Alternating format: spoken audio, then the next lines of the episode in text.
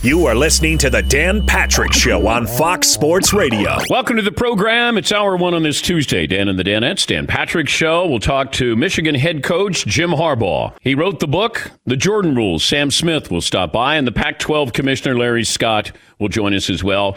Jeff Passan from ESPN, I've been told, will join us coming up a little bit later on this hour. We'll talk about baseball coming back and what kind of hurdles do you have, including how many games and how much are you paying the players. 877 3DP Show, email address dp at danpatrick.com or Twitter handle at DP Show. Chat row, you're on the clock. Got to come up with your t shirt. We got, I think, eight or 10 t shirts there for you to vote on. You decide. And then on Friday, we will pick our winner for the Chat Row t shirt. Go to the website to see the, uh, I guess, uh, nominees here. I'm trying to be polite here because Seton's been a little bit rough on Chat Row here. Mario's been a little bit rough on Chat Row. I think they've done a really commendable job. Yeah, Seaton. I prefer to say it's more tough love. Mm. Uh, just sort of like you know, it's it's all coming from a play a good place. Are you trying to get the most out of it? It's sort of like what Jordan would yeah. do to uh, Scott Burrell. He's just like, "Hey man, you can't guard me." Like, "Hey guys, you can design better shirts." Okay, I got it. So you're the Jordan of chat row. Is that what you just called yourself? No, no, I'm just sort of using uh, some of his same motivational oh, okay. tactics. Okay. That's all. All right. Well, chat row, come up with a t shirt, and then uh, we will print it for you. We'll have a poll question, stat of the day, play of the day coming up. You can watch on youtube.com slash The Dan Patrick Show and listen on the great radio affiliates we have around the country and the powerful Fox Sports radio lineup. The Monday Night Football booth has always held a special place in the broadcasting world, or at least it did for me when it first started, because Monday Night Football, prime prime time. You had somebody named Howard Cosell who was in there who never played the game, never coached but he was entertaining. He was a lawyer. He had made a name for himself with his relationship with Muhammad Ali. You put him in there. Frank Gifford, a former player who was then the play by play voice.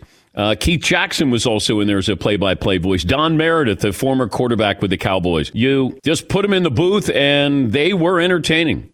It was something that was, you talked about it the next day. And uh, Howard Cosell was one of those, you know, it's, I guess the modern day Howard Cosell would be Stephen A. Smith, where, and, and Stephen A. Smith is exposed too much, where Howard had a big platform, and when he said things, you listened. And you know, Monday Night Football was a must see TV. We, we didn't look at ratings. I didn't know what the ratings were back then. It was just, it was entertainment. You tuned in, entertainment. So Frank Gifford and Don Meredith, they had players like OJ and Joe Namath.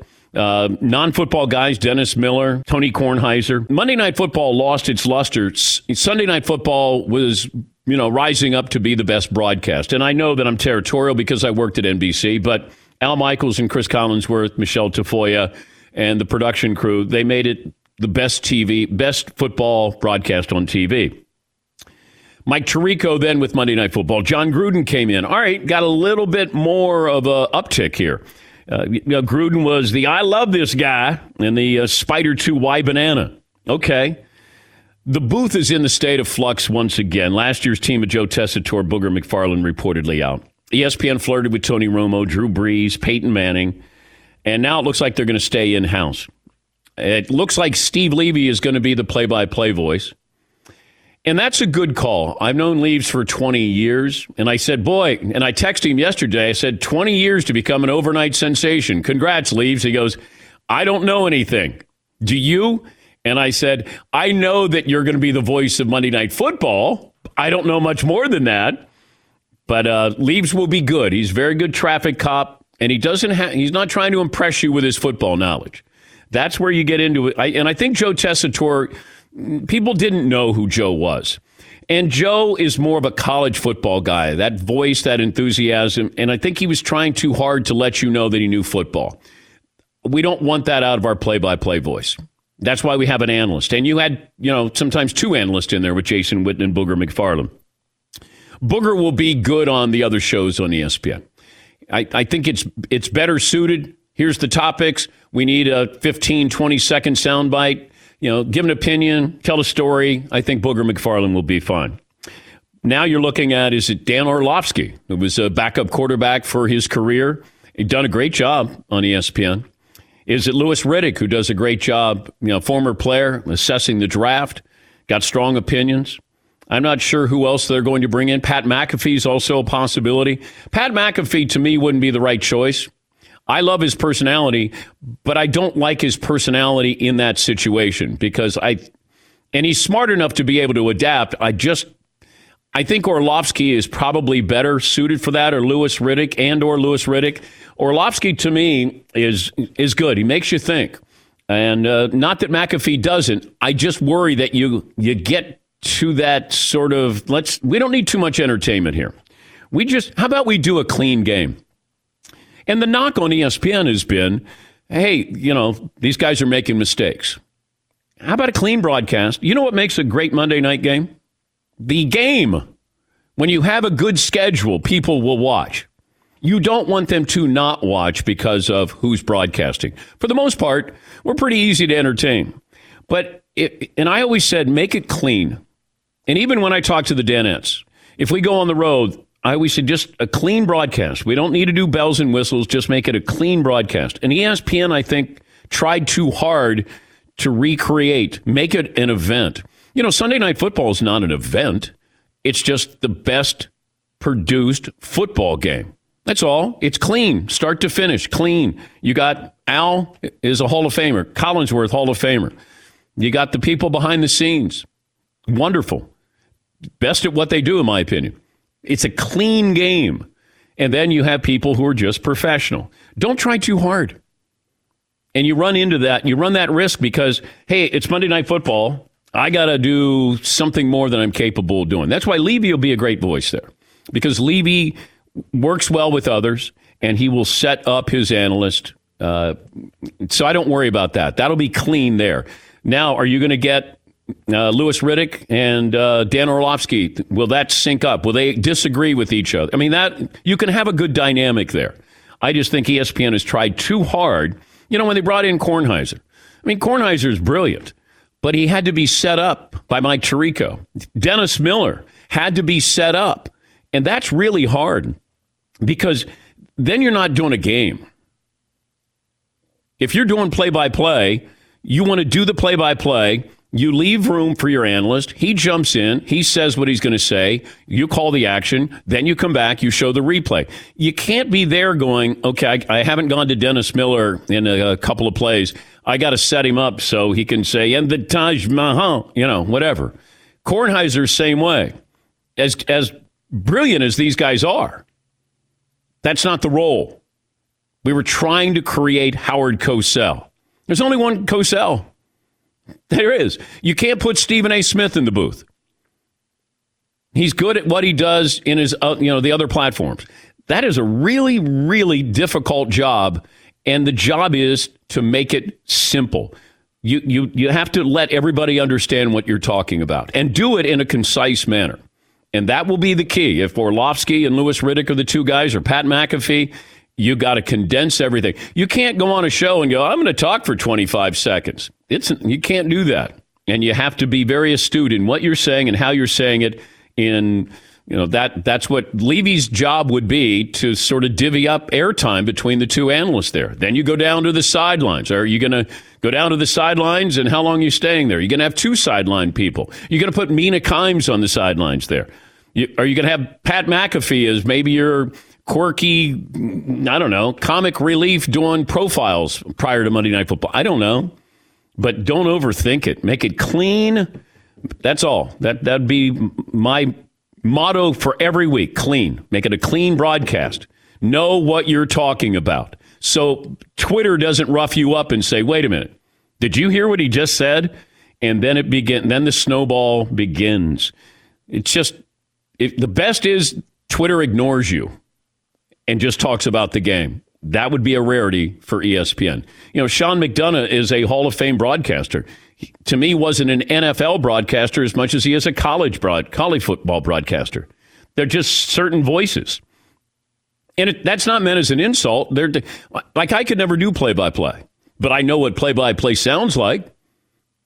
I couldn't do it but there are certain roles and certain voices, certain enthusiasm. And Joe Tessitore will go back to doing college football games, and he'll be fine.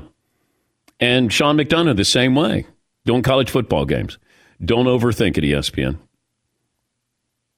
and hopefully they won't. All right, uh, I saw the odds came out for uh, MVP, and I'm I go back to Michael Jordan was always competing with Michael Jordan. That's why you know it got to the point where uh, Jordan. Oh, let's give it to Charles Barkley. Not that Barkley wasn't great. They had the best record, regular season record that year.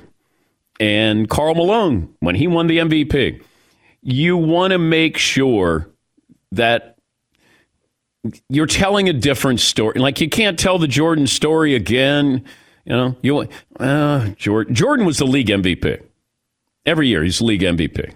Now you didn't vote him in as the, the league MVP every year, but you know you're looking at him competing with he, with himself. Like what could Jordan do? Unless he was winning 72 games, you're probably going, all right, we've seen this before. And then you wanted another story to tell. That's what's going to happen to Patrick Mahomes. And that's what's going to happen to Lamar Jackson. Now you're competing with yourself. And that's really hard because Lamar last year, 40 to 1 chance to win the MVP. When Mahomes won it, he was 35 to 1. You're telling a new story. And, and they were worthy. They were worthy of that. And now you look at the uh, odds this year for um, who would be the leading candidate. So Mahomes and Lamar Jackson Mahomes the overwhelming. Well, he's four to one. Lamar Jackson thirteen to two. Dak Prescott at nine to one. Then Russell Wilson Jr. the third. Tom Brady, Kyler Murray, and Tom Brady same odds. What are they? Twenty years apart age wise. 16 to 1 odds for Brady and uh, Kyler Murray. Drew Brees at 20 to 1. Aaron Rodgers, motivated Aaron Rodgers, 25 to 1. Deshaun Watson at 28 to 1. Nick Foles 100 to 1. I'm not a betting man, but if I was, I would probably look at Deshaun Watson at 28 to 1. I'm not going to get much value off the other ones. Uh, you know, Dak Prescott at 9 to 1 seems a little high. Russell Wilson uh, at 12 to 1 seems you know, a little I, I don't know. He, I would put him up there higher than that. Brady, the novelty there, but he's got to put up some big numbers here. Kyler Murray, are they going to take that next step this year? Drew Brees at 20 to 1. And I don't know what kind of numbers you're going to have to put up. That's the thing. Because you know that Mahomes will put up good numbers. Lamar Jackson probably won't rush for as many yards as he did last year. Russell Wilson just seems to do what you need him to do when he needs to do it. Um, you know, the Aaron Rodgers, he still has to throw that wide receiving corps. I don't care how motivated you are. He goes out there and goes, yep, same wide receivers I had. All right. Brady's going, oh my God, look at that, and that guy, and that guy, and that guy. But I would say Deshaun Watson. Another thing to keep an eye on is we keep talking about these contracts. Patrick Mahomes is going to make whatever he's going to make, he's going to be worth it and and I hope you get whatever you you deserve. I, I do think that I think the owners have gotten themselves in the position where they were when remember when the number one draft pick would make fifty million dollars, didn't prove themselves. You know, Sam Bradford hadn't proved himself. Jamarcus Russell, here you go, fifty million dollars. I went, you're going to pay them; they haven't earned it. Meanwhile, guys who did earn it didn't get paid that much money. They finally fixed that, and they put a salary you know, you got uh, you were slotted with your salary. Mahomes is going to wait. Now, does Deshaun Watson sign his extension before Dak Prescott does? Or the fact that you're seeing Deshaun Watson $40 million a year? If you're Dak Prescott or his agent, you're probably going, you know, 35 just isn't enough here. 36 isn't enough. We want what, and, and he's probably going to say, rightfully so, I want what Deshaun Watson. He's not getting more than me. The Cowboys made the calculated mistake, in my opinion, of waiting too long. Because at the time, maybe 31 or 32 would have gotten it done. And then you waited, and then other people are going to be on the clock, and then others are going to get more money. And then all of a sudden, Dak Prescott's getting more valuable by the day. And maybe he's going to get $38 million, maybe more. And then, you know, Deshaun Watson's going to get paid. And then it's going to be Patrick Mahomes. Now, I still think it's crazy that you keep paying these quarterbacks. You know, is Dak Prescott better than Russell Wilson? No, he's not. But he's the next man up. Like Jared Goff. Should he have been paid that money? No, but he's the next man up. At some point, these owners have to say, Am I paying a good quarterback, great quarterback money? Because that, that's where you're stupid. But if you're going to pay a great quarterback or you're going to pay somebody to be a great quarterback, I'm all for that. If you think they are, it's what you do with the rest of the salary cap. That's on you as an owner, as a team. If you think that Dak Prescott is a great quarterback, great, then pay him. If you don't, then be a hardliner here, give him the uh, you know one year here, and then you decide if you really think that he's your franchise quarterback here. But that'll be incumbent on the Cowboys to do, you know, what they've done with the salary cap. You overpaid for Zeke Elliott. Amari Cooper, you brought back. You paid all your offensive line. And now it comes to Dak. You got to have, if you don't have a, a good quarterback, a relevant quarterback, you don't have a chance. And Dak Prescott is a good quarterback. Is he a great quarterback? Not yet. Deshaun Watson's a good quarterback. Is he a great one? Not yet. Patrick Mahomes, He's a great quarterback. We'll talk to Jim Harbaugh. We'll get to phone calls, play of the day, stat of the day. We got a lot of things to get to. We'll settle on a poll question as well. But when we come back, the Michigan head coach, Jim Harbaugh. This is the Dan Patrick Show. Thanks for listening to the Dan Patrick Show podcast. Be sure to catch us live every weekday morning, 9 to noon Eastern or 6 to 9 Pacific on Fox Sports Radio. Find your local station for the Dan Patrick Show at foxsportsradio.com or stream us live every day on the iHeartRadio app by searching FSR. Head coach of the Michigan Wolverines, Jim Harbaugh, on the program. Good morning, coach. How are you? Good, Dan. Good to hear your voice. What time do you wake up? Uh, usually when the when the kids wake up. The three year old usually drives it. He gets up uh, pretty early. But then, and and then what's what's quarantine like in the uh, Harbaugh household? Yeah, li- living the dream in quarantine. a lot of phone calls. A lot of phone calls. Yeah, a lot of phone calls. A lot of a lot of Zoom meetings, and uh, staying in touch with uh, um, other head coaches in the Big Ten, uh, our athletic department, uh, our coaches on our staff, our players, and and recruits. So, been uh, been a lot of conversations. What have you been told? Um, well, um, as as far as uh, whether we're going to play again, I mean that, that's the big question yeah. on everybody's mind. Can we can we play again? I I, um, I think right now we're um, we don't know because it's it's dictated by. I think the simplest answer is if the if the governors allow our gyms to open up, then um, you know then we should be able to get our guys back into the weight room and training, and um, and then a whole set of other you know, a lot of smart people working on, uh, you know, can we can we eventually play the games? You know, I don't think anybody knows that for sure right now. Could you see a scenario, though, Coach, where not every school in a conference is going to be playing their football season or starting on time with everybody else? Yeah, I, I could see that. Um, I'd, I'd be I'd be more for that, uh, you know, than than saying all all all if all can't play, then nobody plays. You know, yeah. that kind of. Uh, I've never been a big fan of, the, of that kind of thinking. Yeah, because I was wondering about Rutgers, given the proximity to New York City, they might not be able to start when everybody else does. I look at the SEC, and it it feels like the SEC is probably going to be full speed ahead. Uh, Pac-12, I think, has got some issues with just proximity of the schools there. I mean, it's it it's kind of the wild wild west of trying to figure out who's playing and how many games you're going to play. Is there going to be travel with planes or is it buses and are you sort of you know sorting this out as well? Yeah, well, the, um, you know, everybody's everybody's looking into that, and it's you know it can be driven a lot you know, by the by the health professionals. Um, but uh, I mean, a lot of different scenarios being planned for, like all options being looked at. The things that, that you're saying right now, um, er, people are looking at that. The length of the schedule is it is it just a conference schedule?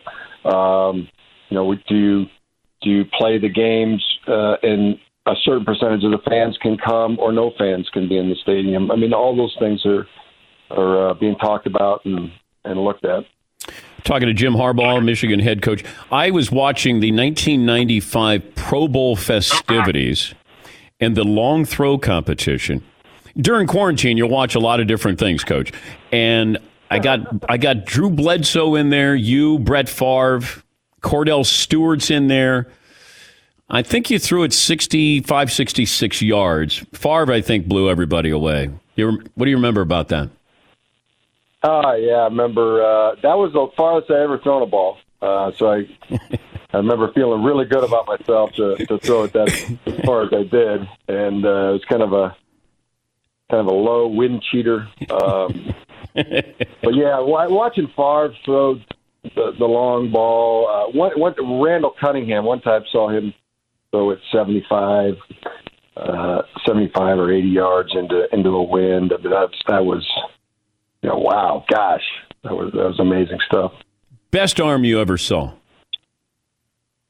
Wow, that's a that's a mm, that's that's a toughie. Um, uh, Andrew Luck had a great arm. He uh, the ball came out a lot faster. You know, uh, he threw it harder than uh, he looked like he was throwing it, but he was catchable. Colin Kaepernick, extremely, extremely uh, uh, strong arm. Yeah, a lot of a lot of guys with strong arm. Randall Cunningham, uh, he had that fluid motion like like a whip. Yeah. Uh, yeah, the amazing thing is that they there's not there wasn't guys that uh, I can't even think of too many guys that threw it the same. You know, everybody had a little bit different different throwing motion. Um, but yeah, it was you know Brett Favre was incredibly strong arm guy. Well, you know. Uh, are you still pushing for the Tom Brady statue on uh, campus? Yeah, yeah. I, I, think that's been earned. I think he's the, the greatest player of all time. Uh, he's pretty much lapped the field. Well, what what uh, did your chancellor, president, or athletic director say about this? Uh, you know, being looked into. Jonas Salk, I think we, I think we should get a. I think there's a, there's a lot of deserving people. I think he's, he's one too that should, should have a statue up. How many Super Bowls did Jonas Salk win? yeah, he, he did some pretty good things. Uh, would you explain explain this to me? Because I never heard this story. I don't know if it's true or not. When you were with the Niners, when when Peyton Manning left the Colts, he worked out for the Niners, and you were there in 2012. Is that were you guys close to signing Peyton Manning in 2012? We uh, we were yeah we were um, we did a workout and it was down at Duke University and uh, he threw the ball great. Uh, we we uh, yeah we were evaluating the the situation, recruiting him. Uh, we just didn't we didn't want to get into the the the, the you know the the the show of it, you know, where SUVs are pulling up and you know flying in here and there. Yeah. Um, so yeah, it was more under the radar. Um, but um, and we had Alex Smith too, who uh, had had a great season for us in 2011, and um, and then Peyton ultimately ended up uh, deciding to go to to Denver. But we were we were our hat was in the ring, and and we and we were talking, and but uh, you know we had a we had a good situation with Alex, and and and ultimately Peyton chose the the Broncos. Before I let you go, uh, you're proposing that. Well, explain it. What you want to allow uh, players to be able to do to go pro early if they have the if they have the talent, the opportunity to go pro. Right. Uh, that, that a player could submit his name to the NFL draft after any season, freshman, sophomore, junior, senior, or, or after a fifth year. Um, and the, if the NFL does draft them, then they would become a pro.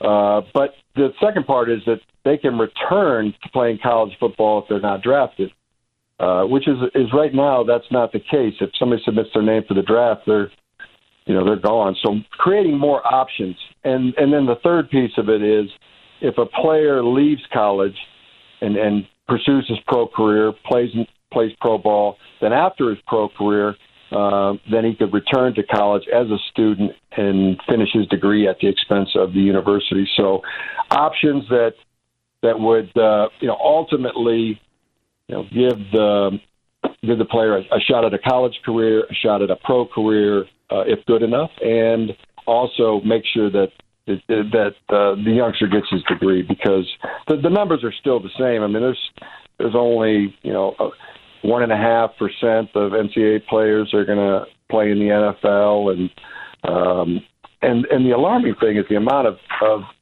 of of youngsters that come out, you know, early for the draft, and then um, play or don't play. Uh, a lot of the times, not even not even get drafted. About thirty percent go undrafted that uh, leave after their third year, and then they're then it's over. There is no coming back to college. There's no uh, right. Don't even have the degree, and and you don't have the pro career. So instead of that scenario taking place, uh, the scenario play taking place where the where the kids and their family can have it all. I mean, they get their their playing career, their shot at the pro career, and they're going to get their degree. Uh, I think just makes a lot of sense and is a, is a win-win-win for the student athletes. It's great to talk to you, and hopefully we get this sorted out soon. My best to your father, and uh, thanks for joining us, Coach. Thanks for having me on, Dan. That's Jim Harbaugh, Michigan head coach. Now, I have my thought on Jim Harbaugh saying, hey, why don't we have these uh, kids go early? If you want to go early, you can go early. Well, if I'm at Michigan and Michigan is, you know, they're they're up there among the top schools in recruiting. But if I know that the guys at Alabama might go a year earlier, or the guys at Ohio State might go a year earlier, I'd be all in favor of that if I'm Jim Harbaugh at Michigan. hey, Chase Young, man, I think he could play in the NFL right now. Oh, you do? Chase Young, and he leaves after his sophomore year. You know that because uh, Michigan played Alabama in the bowl game. You know that uh, Ruggs and uh, Jeudy they could play in the NFL right now. You're hoping they would be playing early in the NFL. Yes, McLovin. I feel so used and naive. I didn't read that into that at all, but you're exactly right. if I can get those guys at Ohio State to leave earlier, hey, Justin Fields is leaving earlier. Yes because Michigan is not recruiting with Oklahoma, Alabama, LSU. They're close in Ohio State. You know who's done a pretty good job recruiting? And I, I hate to say there's parallels, but it sort of reminds me of Miss, Mississippi State, or no, Mississippi a couple of years ago. Tennessee's doing really well in recruiting this year. I just get nervous when I go, wait, Tennessee got another big recruit and another big recruit? Didn't this happen to Ole Miss Yes, Paulie. there's a theory we have here in the office when a when schools that are like middle of the road schools, and Tennessee used to be great, but the past decade Tennessee's been middle of the road. Yeah. In the past three or four months, they've pulled off a lot of good recruits. Yeah. I remember about six or seven years ago, Ole Miss got Nkemdiche and Treadwell and Wallace and a bunch of trouble after that. Yeah, yeah. Maybe it's just a coincidence. No accusation. Maybe just a coincidence. You know, that's all. Just applying a little logic there. That's all. remind me of this. Uh, remind me of this story in three or four years when I brought this up. Uh, Traeger wood-fired flavor. You'll love the six-in-one versatility. Join the community. Get your Traeger grill. Contact your local dealer, or you can go to TraegerGrills.com/slash/DP show. I think it's Traeger Day coming up this Saturday. Believe it or not, I on Mother's Day had the Traeger fired up and uh, cooked steaks out there and and it's a dish called chevrolet. Have you heard? No. Chevrolet? I don't know. Uh, it's an Italian thing, and my wife had me out there cooking the chevrolet, and I said, I don't know how to cook. I don't, like, what's chevrolet supposed to look like? I can do a steak, yeah, Paul. Is it a cheese and parsley type sausage? It, it yeah, chevrolet. But it's it it's in a like it's uh, wrapped up like a garden hose. It's a coil. Oh, like a pinwheel. Yeah. And it's got some chives and other Chevrolet. stuff. Yes. You can get that at Italian delis. Yes, Seton. It sounds like uh, you're trying to make the brand of a car more fancy. Yes. So what are you driving these days? That's a Chevrolet. Chevrolet. Yeah, hatch, hatchback. a Chevrolet. no, it's a Chevrolet. Uh, oh, let me talk to the resident uh, chef, Todd. I was he, he beat me to it. Baseball, Oh, okay. hot dogs, apple pie, and Chevrolet. Chevrolet. We're getting fancy. with Okay, I like that. All right, I'm good. Uh, McLovin, you got a poll question today.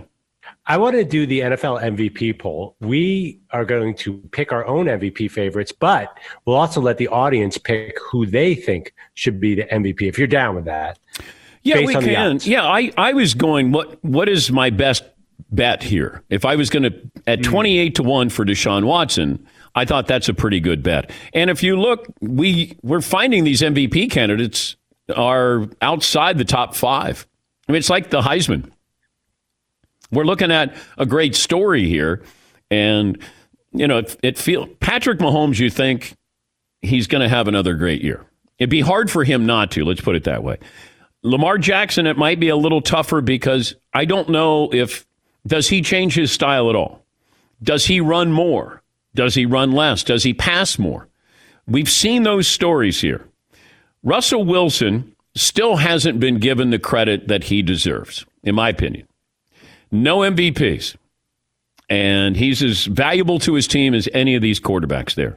Kyler Murray is up pretty high. He'd have to make a leap into the playoffs and have to he'd have to have a similar season to Lamar Jackson, I think. Tom Brady, it's an interesting story. Good story there. Dak Prescott's up there pretty high. Because I don't know how good the Cowboys are going to be.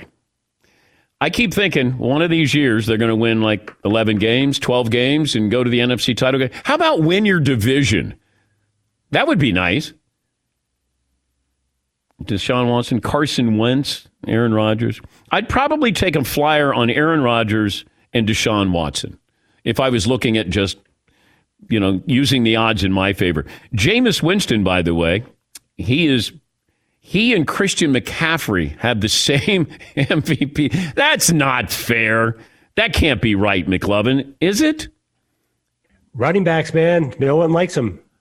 Jameis Winston, make, they must yeah. be banking on.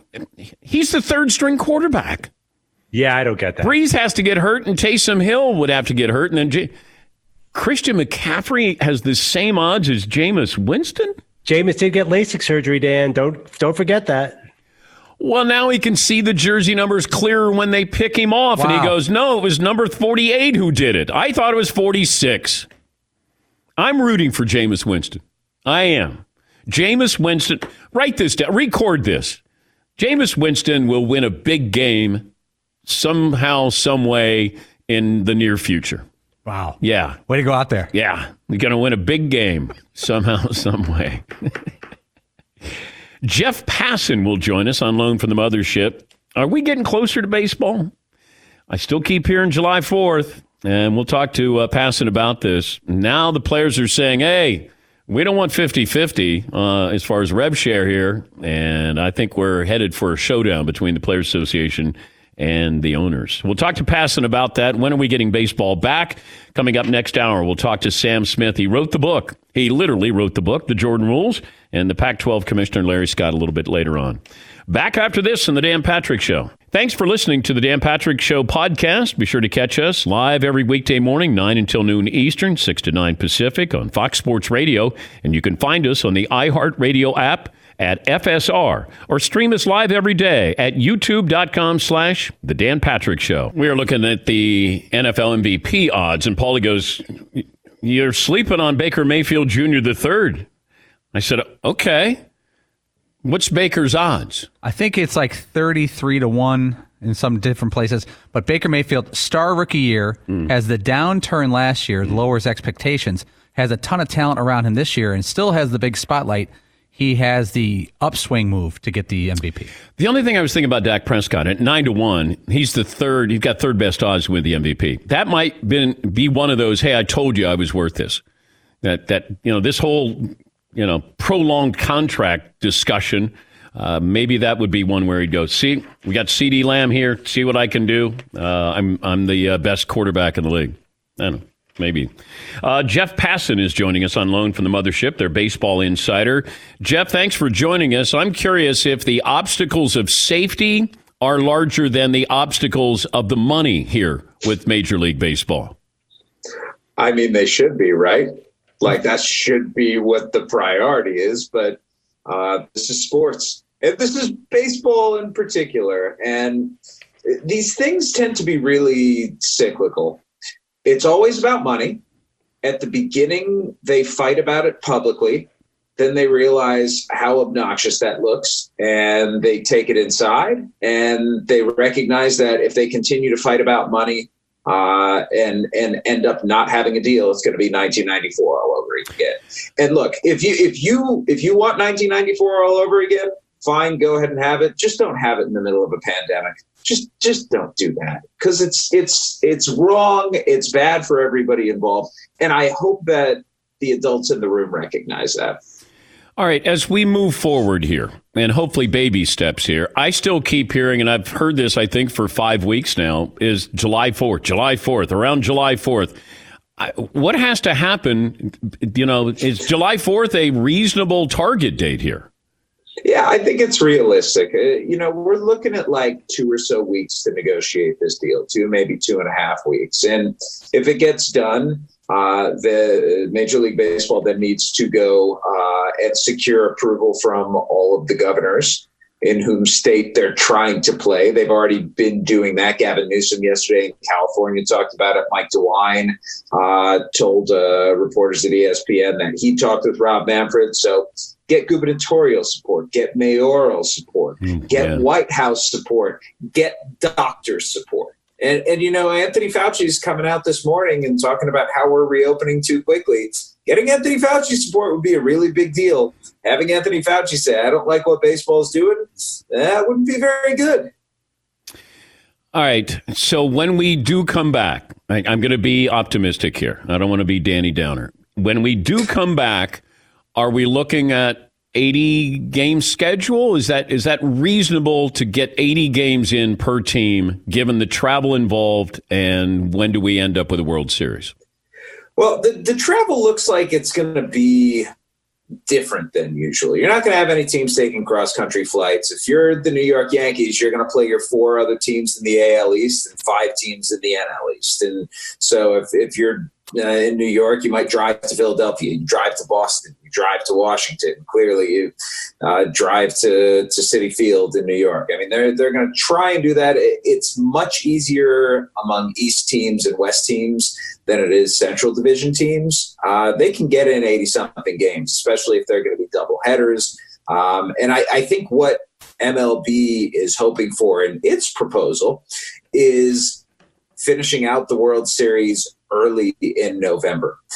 There's a lot of concern, Dan, and understandably so, that a second wave is going to hit at some point. And if that second wave hits, uh, they don't want it to be, say, during November when they're in the middle of their postseason and they have to cancel it. Can you expect baseball prior to the first week of July? No. Okay. It will not be back. It will not be back before that. I think. I think first week of July is optimistic, um, but I think it's it's doable, and everything has to go right. And we're living in an era where everything does not go right. So I, I think at, at this point they are hopeful that that first week of January, uh, excuse me, of uh, July can happen. Uh, but if it didn't, if it got pushed back to the middle of July, they'd still figure things out. Jeff, always great to talk to you. Thank you. We appreciate your time. Pleasure's mine, Dan. Thanks for having me. That's Jeff Passan. He's baseball insider for uh, ESPN. I told you I was watching the uh, schedule release party with the NFL, and I wanted to know what are the plan Bs or plan Cs with this because I was told that they had a 12 game schedule just in case. Now, what we're finding out is this, according to Peter King, the NFL's portable schedule would move the first four weeks of the season into January. As a result, the 2020 season would start Thursday, October 8th, with the Buccaneers facing the Bears on Thursday Night Football. League officials have already discussed delaying the season by a month so they can buy some time. That's why when I was told that the, they, they could have the Super Bowl in March, the NFL is fine with that as long as Tampa is going to be okay in scheduling that with hotels and the stadium, which I'm told that Tampa is going to be okay with that. But I didn't know if we were going to have 12 games or if we were having 16, could you take the first four weeks and then move it to the end of the schedule? And that's what they're talking about. Or at least that is plan B here. You know, when the commissioner says to all the owners, hey, no hypotheticals. Well, I deal in a hypothetical because I think we're in a gray period here of hypotheticals. What if? When can we? Those are hypotheticals. And with the NFL, I deal with a hypothetical because if it starts on time, great. Now, what if it doesn't? Here is the hypothetical. And now you're seeing that, you know, if that second wave of the coronavirus looming, then the NFL has to look at this and be forced to change its schedule. But for the time being, maybe it's starting on time, no issues whatsoever. They have to have a contingency plan. This is the plan. That's why I said look at the look at the month of the first month of the season and how important those games are, and you can flip them and have them at the end of the regular season, which is an interesting way to look at the schedule now because you're going to have some pretty good matchups by the end of the regular season. Yeah, Paulie. Just to clarify that, so the season would be bumped back, but the September first four games would be at the tail end. Yes. Okay. Yeah. And the Super Bowl would be pushed back. They've been trying to do President's Weekend, from what I'm told, for a while, because that gives you that Monday off. And then you're going to, you know, as long as Tampa can accommodate, which should be able to accommodate, you're going to have a heads up here that's going to start soon. But it could be the Bears and Buccaneers Thursday night football, October 8th. That would be the first game.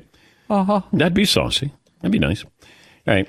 More on that coming up. Also, I guess Tom Brady, and one of the reasons why he left the Patriots is he didn't get along with his offensive coordinator, Josh McDaniel. I'll give you my thoughts on it because those two had been together for almost 20 years. I'll give you my thoughts on that report by Gary Myers, very good NFL reporter. We'll also talk to the man who wrote the Jordan book, The Jordan Rules, Sam Smith. His thoughts on the documentary. And the Pac 12 Commissioner Larry Scott. Your phone calls are welcome. 877 3DP Show. One hour in the books, two more to go. Dan and the Danettes, Dan Patrick Show.